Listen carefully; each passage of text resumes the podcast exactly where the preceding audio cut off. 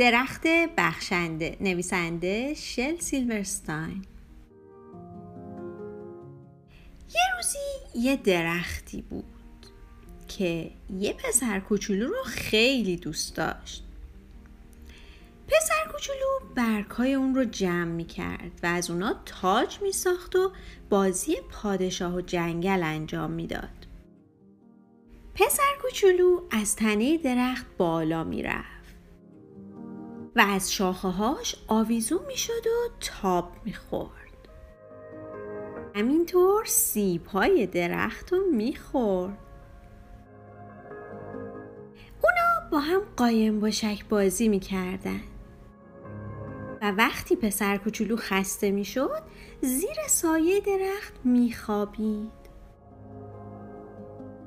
پسر کوچولو عاشق درخت بود خیلی عاشقش بود و درختم خوشحال بود. اما زمان گذشت و پسر کوچولو بزرگتر شد و درختم بیشتر وقتا تنها بود.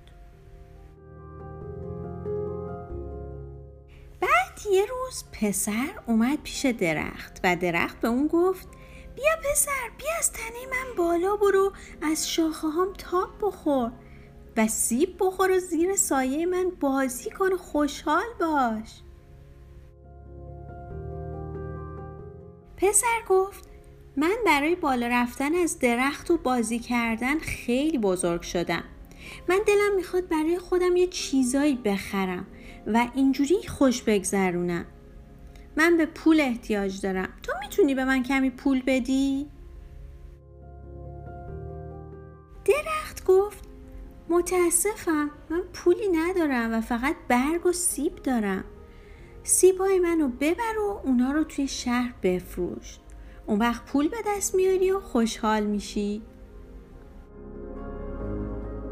بنابراین پسر از درخت بالا رفت و سیبها رو چید و اونها رو با خودش برد و درخت خوشحال بود. بعد از اون پسر یه مدت طولانی نیومد و درخت غمگین بود. بعد یک روز پسر برگشت و درخت از خوشحالی به خودش میلرزید و بهش گفت بیا پسر از تنه من بالا برو از شاخه هم تاب بخور و خوشحال باش. ولی من برای اینکه از درخت بالا برم زیادی سرم شلوغه. بعدم ادامه داد. من یه خونه می‌خوام که منو گرم نگه داره. یه همسر می‌خوام و می‌خوام که بچه دار بشم. بنابراین یه خونه احتیاج دارم. تو می‌تونی یه خونه به من بدی؟ درخت گفت من خونه ای ندارم. آخه جنگل خونه منه.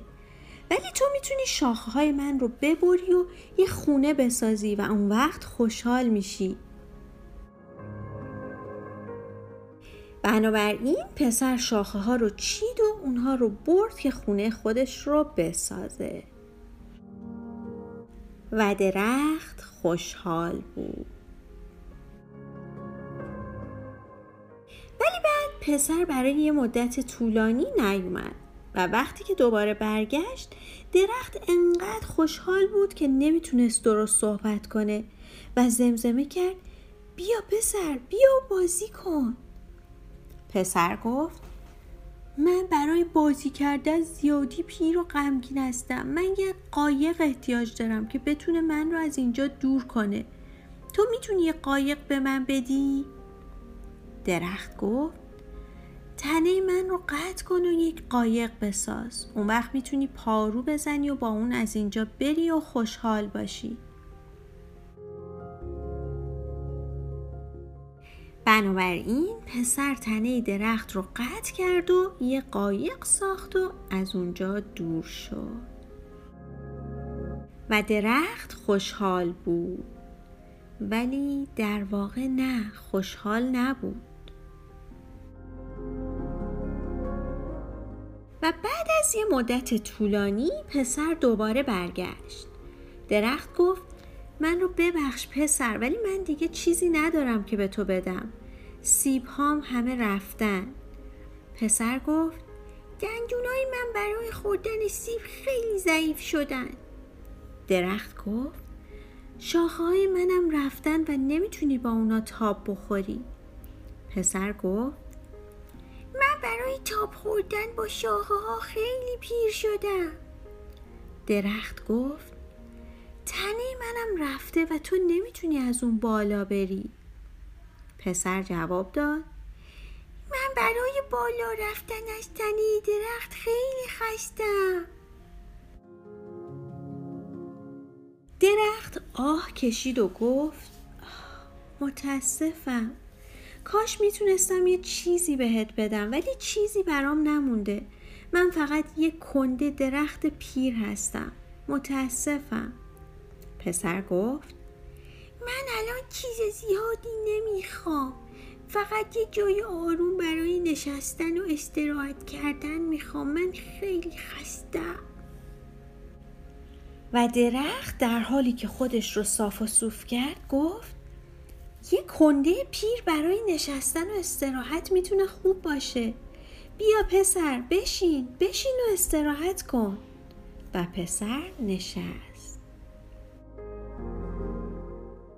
و درخت خوشحال بود.